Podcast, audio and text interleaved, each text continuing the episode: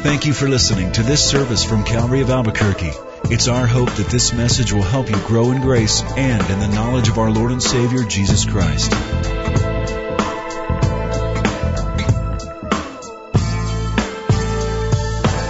Would you turn in your Bibles this morning to John's Gospel, the 10th chapter? We've made it all the way to John chapter 10. We've been a long time in John. And uh, as you can see by being in chapter 10, we have a long way to go. But as for me, my appreciation of the person, work, and majesty of Jesus Christ has been so enlarged and enriched that uh, it's every study for me personally has been very, very worth it. We're going to look at John chapter 10, the verse 10 verses today of that chapter. Let's go ahead and pray together. Father, we pause and we feel the need before we get into any study of this book to talk to you about it. That's why we pray first. Because it's your word. These are your truths. And because we are your people. And we are the flock, the sheep of your fold. We pray that we would be delighted and comforted, strengthened, instructed, exhorted by what we're about to read and consider. This is one of the most loved passages by so many of your children. We pray that we would grasp it and understand what Jesus meant to say to those who were listening and what he means to say to us. In Jesus' name, amen. You will probably never see a professional sports team when coming up for a mascot to represent their team, you'll probably never see a sheep being used. Not going to happen. If you look at coins or paper money, you'll probably never find when a nation wants to represent its strength or majesty, you'll never see them use a sheep on the front of the coin. When it comes to protecting property, you don't usually buy sheep to do that. You'll never see a sign, for instance, on a chain link fence that says, beware of sheep. Or attack lamb. Lambo is here. And we laugh at that because we know better that sheep are docile creatures. They are creatures driven together to act following one another rather than being independent. Not known for their strength. And um, you should also know that when the Bible wants to talk about human beings, it often uses this analogy of us being sheep. I heard a story of a woman. She was blonde.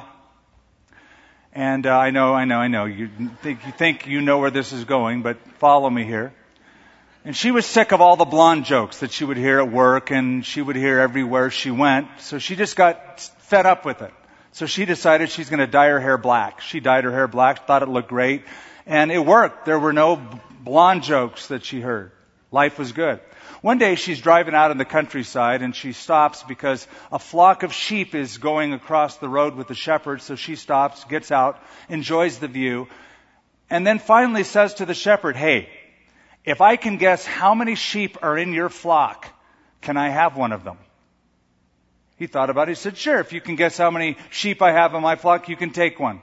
It's yours. So she said, You have 257 sheep in your flock.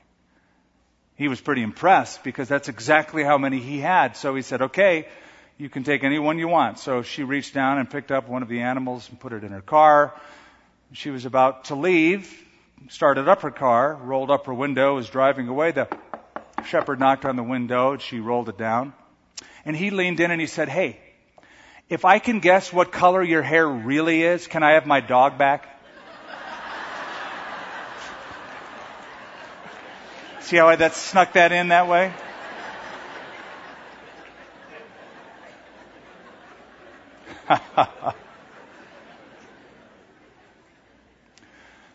For those of us in the Western world, an analogy of a shepherd and sheep isn't too relevant because most of us aren't on a farm. It's not a part of our culture.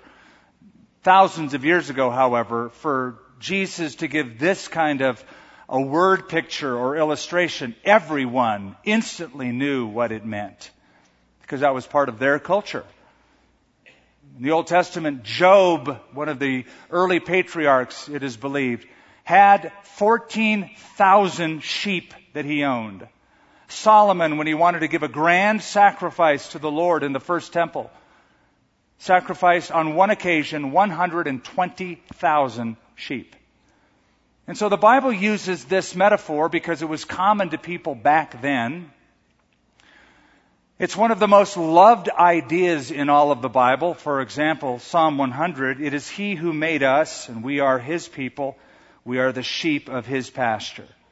So it's a beautiful thought that we have a shepherd who takes care of the sheep. However, in the Bible, the nature and the character of sheep is not put in the best light. For example, when Isaiah wants to write about what we are like and what we need, he says, all we like sheep have gone astray. Because that's what sheep do. They are prone to wander. They're prone to leave the path. One professor of philosophy said, the existence of sheep is evidence against the theory of evolution. For he continues, there's no way sheep could survive if you're into survival of the fittest.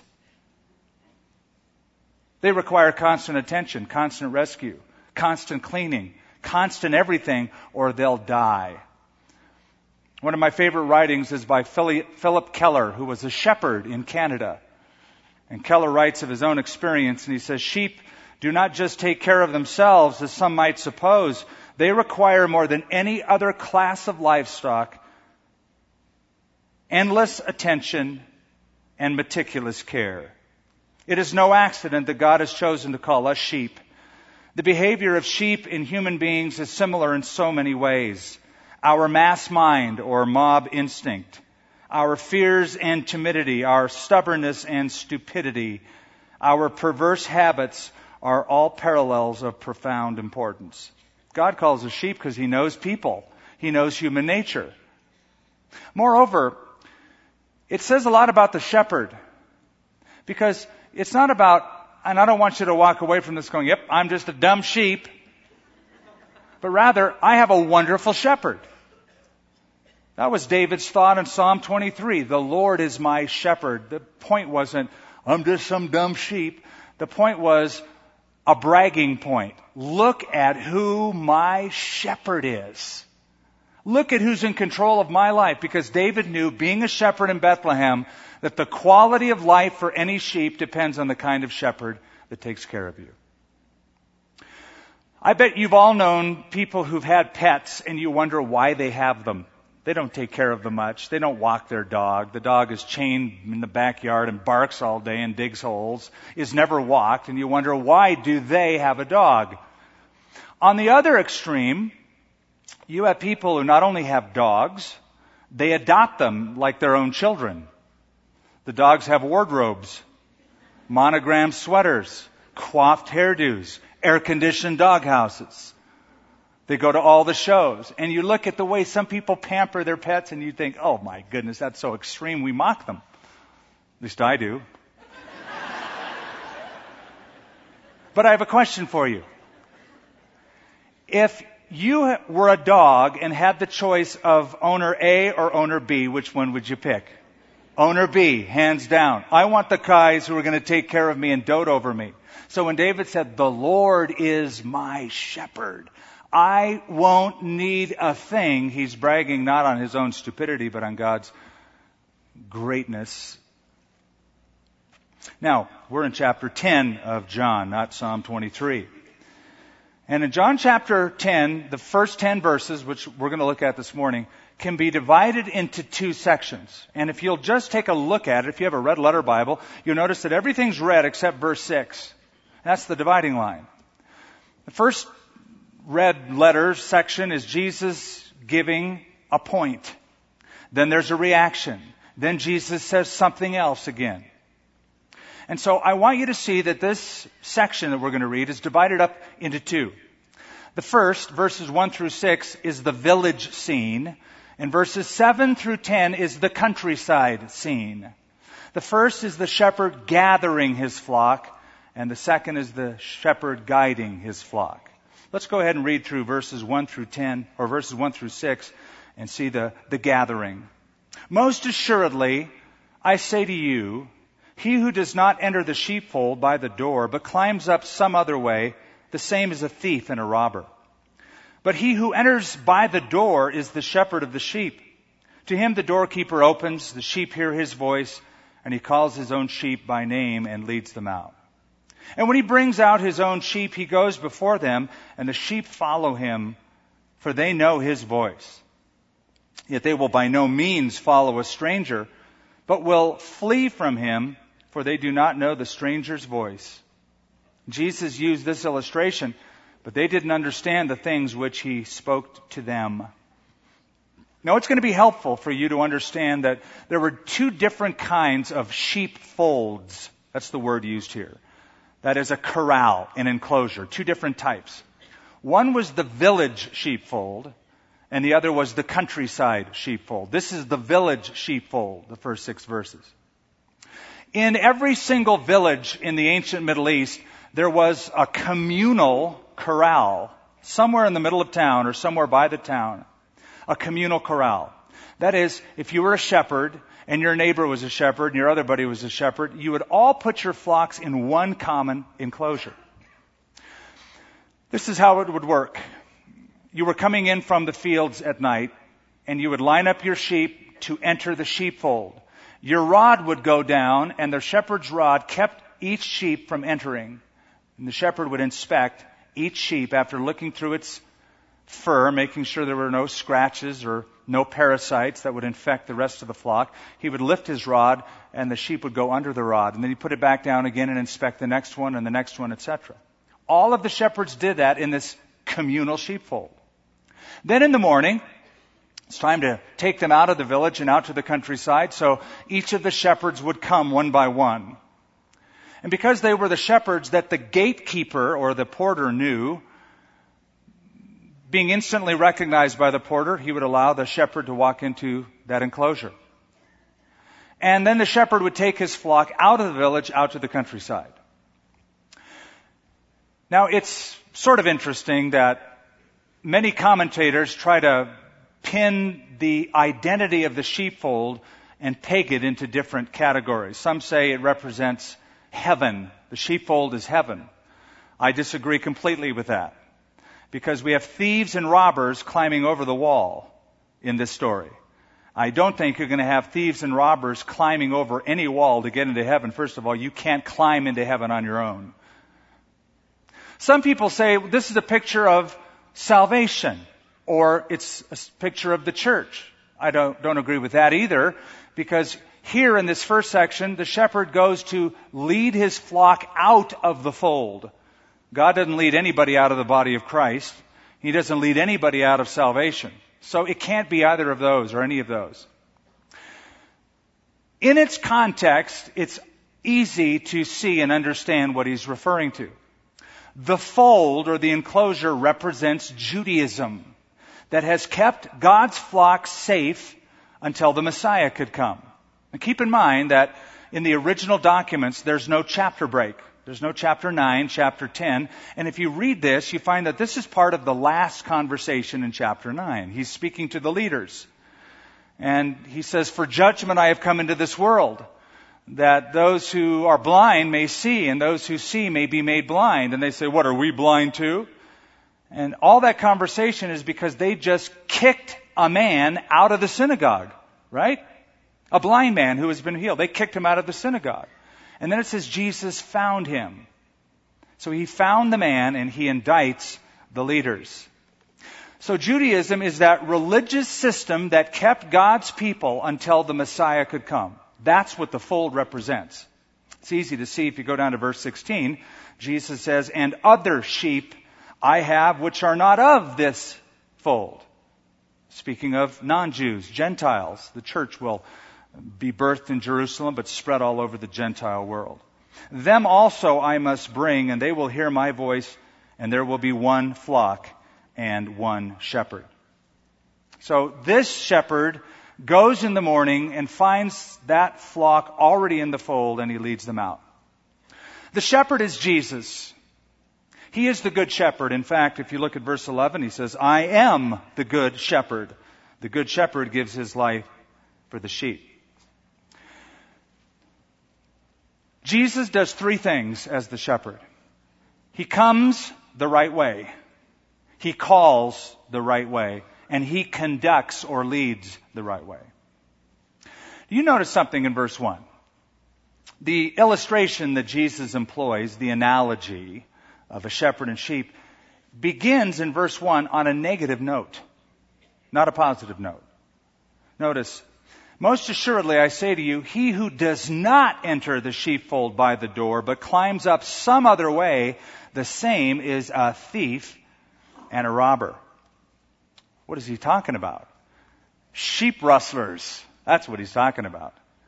Those guys who at night would climb over the wall because the gate of that village enclosure was locked and guarded by a porter. Hopefully he had fallen asleep and they can climb over the wall and steal sheep. So you have people in verse 1 that are hostile toward the sheep and toward the owner of the sheep. And one cannot help but make the comparison to the previous chapter where the Pharisees were hostile to the blind man and hostile to Jesus, and they kicked that man out of their fold. They were the sheep rustlers. You see, the Pharisees were the latest in a long line of false prophets. If you read through the Bible in the Old Testament, you discover that many of the true prophets of God speak against the false prophets. Three of the major books that do that are the book of Isaiah, the book of Jeremiah, and the book of Ezekiel. Where God speaks against false leaders, corrupt priests, wicked kings, false prophets who say things that aren't true. One famous passage is Jeremiah 23, where the Lord says through that prophet, Woe to the shepherds who are destroying and scattering the sheep of my pasture, declares the Lord. Therefore, this is what the Lord, the God of Israel, says to the shepherds who tend my people, because you have scattered my flock and driven them away and not bestowed care on them, I will bestow punishment on you for the evil you have done.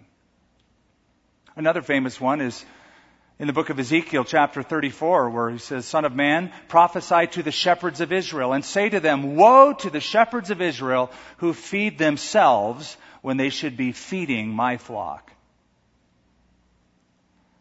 And so that is what this analogy is all about thieves and robbers. In contrast to them, verse 2, he who enters by the door is the shepherd of the sheep. See, the true shepherd doesn't have to sneak in. He just uses the front door. They're his sheep. The porter or the gatekeeper recognizes the shepherd. And that's the point. Jesus came the right way because Jesus is the true shepherd. He came from heaven to the earth. He came after the prophesying 300 plus predictions in the Old Testament of what the Messiah, the shepherd of Israel, would be like, where he would be born. He fits the messianic description as being the son of David, born in Bethlehem, born of the royal line. Or as Paul said in Galatians, when the fullness of the time had come, God sent forth his son, born of a virgin, born under the law as if to say, He's the true shepherd who comes the right way, and He uses the front door. Look also at verse 3 a little more carefully. Not only does He come the right way, but He calls the right way. For Jesus says in this analogy, He calls His own sheep by name. Remember how I said in that communal sheep enclosure, you have all those different flocks that are all together? So if you were to look in, you would know which sheep is which and who belongs to whom. In fact, the shepherd wouldn't instantly know which sheep is his. There's tons of them. There were no brandings or external markings in those days.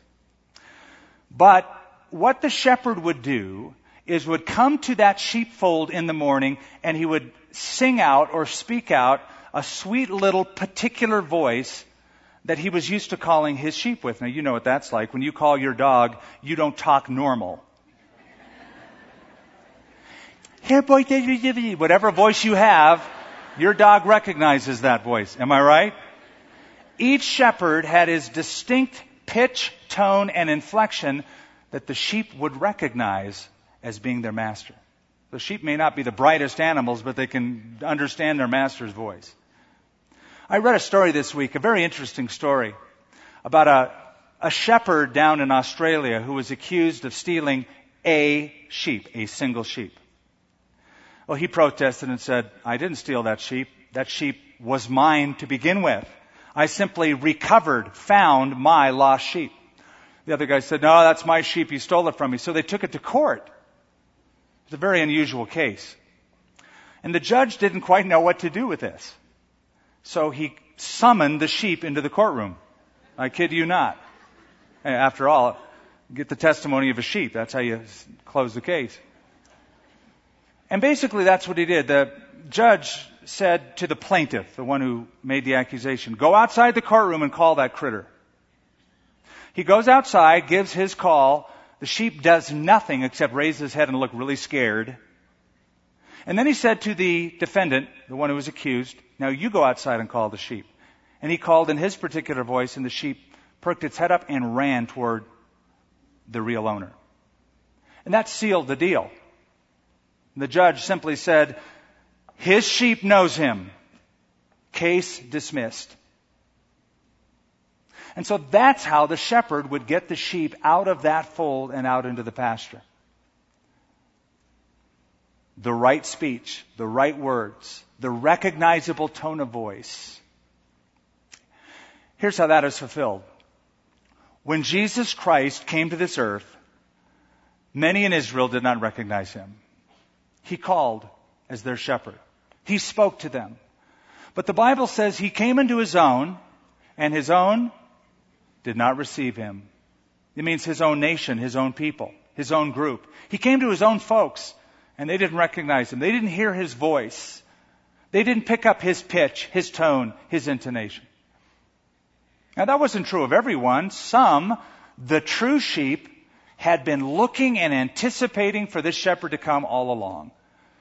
Zacharias was one. Elizabeth was another. Simeon was another. Anna was another.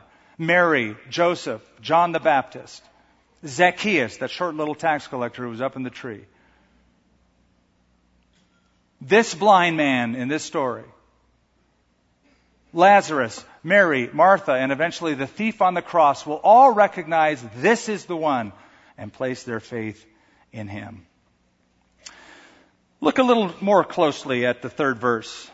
He says, He calls His own sheep by what? By name.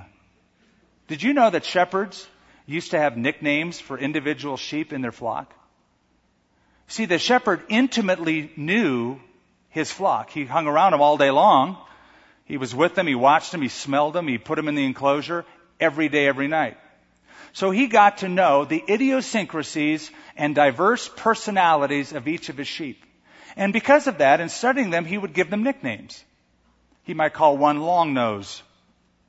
He might call another one black ear. He might say to another one fluffy or to another one slowpoke because he knew them and he would call them by some individual nickname. And all of this is to speak of the personal nature of shepherding in ancient times. A name is a personal thing. When somebody speaks your name, and isn't it funny you can be in a crowd and there's noise in the crowd, you don't really hear anything in particular, but if someone across the room even just speaks your name, you hear it. It's personal. Somebody calls you by name. One of my favorite songs was written by Tommy Walker, a friend of mine who's out in Los Angeles. He wrote the song, He Knows My Name. He knows my every thought. He sees each tear that falls, and He hears me when I call. I was with Tommy some years ago in the Philippines, and he sang this song at a crusade. There were thousands of people from Manila there. And the people in the crowd began to weep as they heard the song. And they all knew the song. They sang the song with him. It was like the national anthem to them. They said it was their favorite Christian song because they felt like in a huge metropolitan area like Manila, where there's so many millions of people and you feel like you're just a face in a crowd, The idea that there's a God in heaven who knows my name and calls me by name is so comforting. So he comes the right way. He calls the right way. And look at the third. He conducts the right way. The end of verse 3, Jesus says, and he leads them out. So he's taking them out of this fold. And when he brings out his own sheep, verse 4, he goes before them. And the sheep follow him, for they know his voice. Yet they will by no means follow a stranger, but will flee from him, for they do not know the voice of strangers. It's a picture of a shepherd conducting his flock, leading his flock out of one place to another. If you have any experience with sheep in the West here, and some do, very few do, but some do, you understand immediately that the Western style of shepherding is very different from the Middle Eastern or Eastern type of shepherding. Here in the West, people use, if they have sheep, dogs to drive the sheep. But not in the East. In the East, a shepherd leads, not drives, leads the sheep. Who will go out first. The sheep will follow him. And he'll take the path to make sure it's the right path. There's no precipice that the sheep would fall over. And that, the path is going to take the sheep to a place where they're going to have food and water. It's going to be peaceful. It's going to be nourishing. That's the thought behind Psalm 23 when David writes, he makes me lie down in green pastures. He leads me beside the still waters. He conducts, he leads the right way. He has the right style of leadership, not driving them like the Pharisees, but leading them like God said he would send shepherds to do. And this is what I think is important in context. What Jesus is saying by this analogy is, is explaining to the crowd and especially the leaders, what just happened to that man who had been born blind who is now healed. He had been kicked out of Judaism. The fold of Judaism had fulfilled its function. It had kept the people of God safe, kept the people of God separate from the world. And that was fulfilled. That was over. It was time for a new fold with a new flock and this man was part of that. It's a new order. I'll use another analogy Jesus employs. He says, you can't put new wine into old what? Wine skins. For, Jesus said, the wineskin that is old will crack and burst and you'll lose all the new wine. No, you have to put new wine in new wineskins. And Jesus here is saying, I'm going to do a new work. I'm leading that man out of the fold and I'm going to lead him in to my fold. I'm his Savior. I'm his shepherd. There's a great point there. Learn to trust the leading of your shepherd. If Jesus Christ is indeed your shepherd and leading your life, then trust him. If he's leading you out of something, it's because he wants to lead you into something else. Some of us, you know, we don't, we don't get led very well the Lord tries to lead us and we dig our heels in and we're just get dragging along the road. Maybe He's leading some of you out of a bad relationship, a sinful relationship. It's because He's leading you into something else. Maybe He's leading you out of a false religion. It's because He's leading you into something else. Maybe He's leading you out of a bad business partnership. It's because He's leading you into something else. Trust the direction and the lead of your shepherd. Now, it says in verse 6, Jesus used this illustration. That's what it was. But they did not understand the things that he spoke to them. Now, why did John include that? Well, it's very simple. Remember back in the previous chapter, he said, For judgment I have come into this world, that those who are blind may see, and those who don't, uh, don't see may, may see, those who say they see will be made blind. And the Pharisees said, What, are we blind also? And John is now saying, in effect, uh huh, you didn't get it. Jesus just gave you a simple analogy that any of his followers would have gotten and enjoyed and applied, but they are scratching their heads going, huh? Which proves the whole point that they were blind. So, verse 7. Now there's a shift. Verses 1 through 6, the shepherd gathers his flock. Here's the guiding of the flock. Jesus said to them again, Most assuredly, I say to you, I am the door of the sheep. All who ever came before me are thieves and robbers, but the sheep did not hear them. I am the door. If anyone enters by me, he will be saved. He will go in and out and find pasture. The thief does not come except to steal, to kill, and to destroy. I have come that they may have life and that they may have it more abundantly. Now, the second time that Jesus talks, the scene has shifted. The camera pans from the village now to the countryside. It's no longer morning when the shepherd calls his flock. It's probably midday when the flock is out in the pasture grazing. Now we have a little bit of a question posed, or at least a little bit of a problem. Jesus refers to himself in the first part, and later on after this, as the shepherd. Look at verse 11. It says, I am the good shepherd.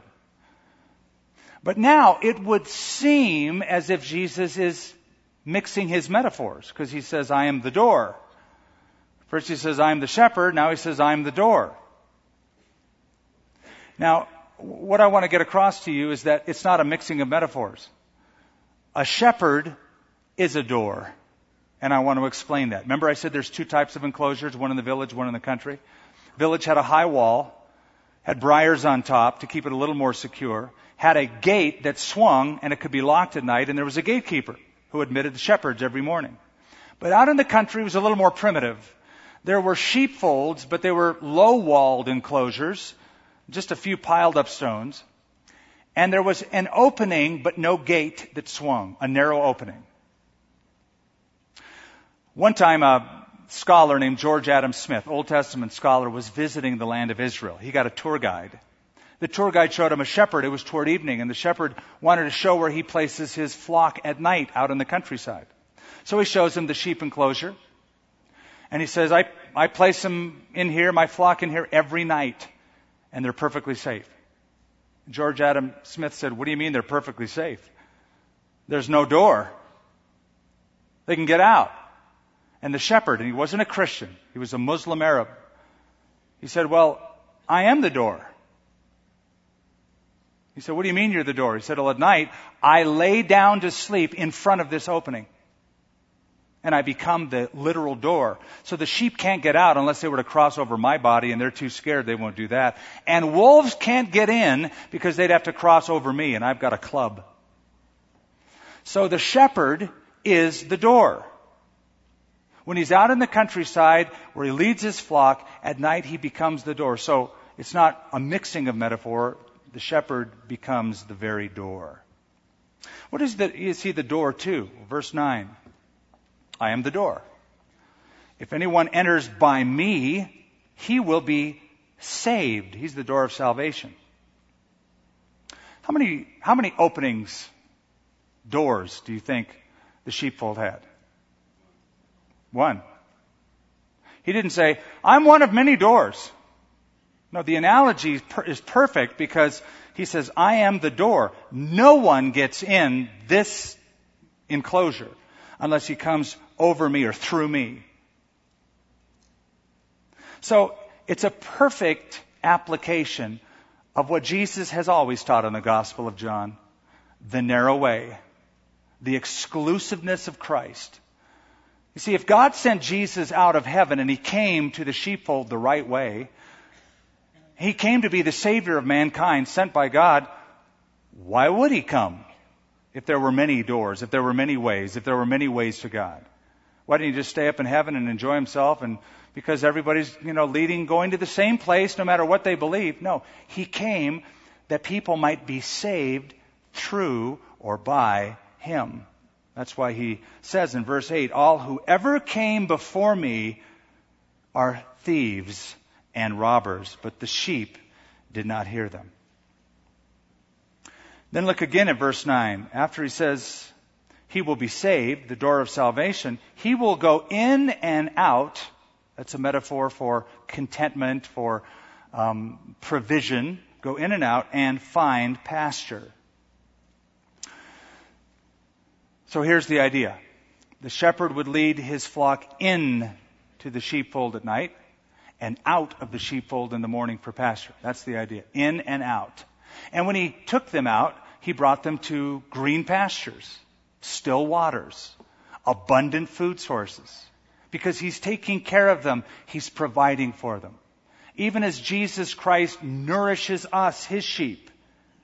Right now, we're being nourished by the very truths of the Word of God that speak of his infinite care. Now, if you're a sheep, there's a secret to being a happy one. If you don't want to be too happy of a sheep, just sort of stay at a distance from your shepherd. Wander around a little bit. Think, ah, the shepherd doesn't know as much as I know. I'm a sheep. Just sort of wander around and find your own way, make your own idea. But if you really want to be a happy sheep, safety is directly proportional to proximity. The closer you live to your shepherd, the more you are nourished and cared for by him and are safe because of him. Now we'll finish it up in verse 10. He's the door to our satisfaction. He says, The thief, in comparison, does not come except to steal, to kill, and to destroy. I have come that they may have life and that they may have it more abundantly. Or literally, that they might have it to the brim or in superabundance. I wonder if that describes your life as God's flock. Does abundant life describe you? Notice he says, I come that they might have life. He didn't say, I have come that they might have bummer and have bummer more abundantly. but by looking at some people's lives, you would think he may have said that. Remember how I said that shepherds often gave nicknames to their sheep based on their personalities and idiosyncrasies? If God were to give you a nickname based upon your personality and idiosyncrasies, what would it be? Would it be words like grumpy? That's my sheep. That's, that's grumpy. He's always grumpy. There's my sheep, wanderer. He's always kind of wandering around doing his own thing. Or would it be loving, trusting, hopeful? I have come that they may have life and have it more abundantly. Let me put it a little more directly. If as God's sheep, you find yourself constantly complaining about your lot in life, it is an advertisement to everyone else watching you saying, I follow my shepherd, but don't you follow my shepherd or you're going to end up just like me. But if, on the other hand, it reflects this quality of life, the satisfaction of life, what an advertisement that is to follow the shepherd. So many people would line up to follow that shepherd as they see the flock, as they see the sheep. Um, Eric Buttersworth is an author who wrote a book, Chicken Soup for the Soul. You may have read the book. It's very popular. He gives a great little illustration in the book. True story. A, a uh, sociology professor sent his students out for a project into the slums of Baltimore to find 200 young boys, 200 of them. And they were assigned to write an evaluation of what they thought their future would be in these slums. 200 were found, 200 were interviewed, they looked at their lives, and almost without deviation, the reports came back the same. Hasn't got a chance. No hope. In this condition, hasn't got a chance. That was the study. 25 years later, same college, another sociology professor finds this study from 25 years earlier. And now he's wondering, I wonder what happened to those 200 young boys who are now men. He sends his class out, and their assignment is to find those 200 boys who have grown up and are now men, find out what they're doing. Well, they did, and they discovered that uh, though 20 of them had moved or had died, 176 of the 180 that they talked to, 176 out of 180 had very successful lives. They were successful business people or they were lawyers or doctors. You get the drift. And that was astonishing because the first report is hasn't got a chance. Well, now the professor in the sociology department is very curious. He goes, you got to find out why. So they went back and they started interviewing them. And almost without fail, the answer came back, well, there was this one teacher that changed everything for me. So they found the teacher. She was old, old lady, but still very lucid. And the sociology professor said, You have to tell me, I'm writing this up, you have to tell me what your secret was to changing these lives. She smiled. She was very flattered. Sparkle in her eye and a big smile. She said, Honestly, I didn't do anything special. I just loved these boys. I just loved these boys. And the conclusion of the professor is their success was based on the love of one single teacher. Amazing story. Our victory, our success is based on the love and care of one shepherd. The shepherd who laid down his life for the flock. And you know why he's so good at shepherding? Because he knows what it's like to be a sheep. He came into our fold and laid his life down. And it's why when John the Baptist saw him, he said, Behold, the Lamb of God. He takes away the sin of the world. Our Father, how humbled we are, how grateful we are to be a part of your flock. You called us out of whatever fold we were in, and you brought us into a new one, yours. You're the owner. You're the shepherd. And though using that analogy, you certainly are saying something about human beings, it says much more about your capability and our need for you, even as sheep are completely contingent animals, completely dependent beings. Help us to see our need to depend fully upon your care, upon your leading. Thank you that you open the door for salvation. Thank you with that open door comes the provision, the green pastures, all that we need, and you know what we need better than we do, and the abundant life. So that any sheep under your care must say, This is the life. May we reflect that in Jesus' name. Amen. Thank you for listening to this service from Calvary of Albuquerque. If you would like more information about what you've heard in this message or about Calvary of Albuquerque, please visit our website at www.calvaryabq.org.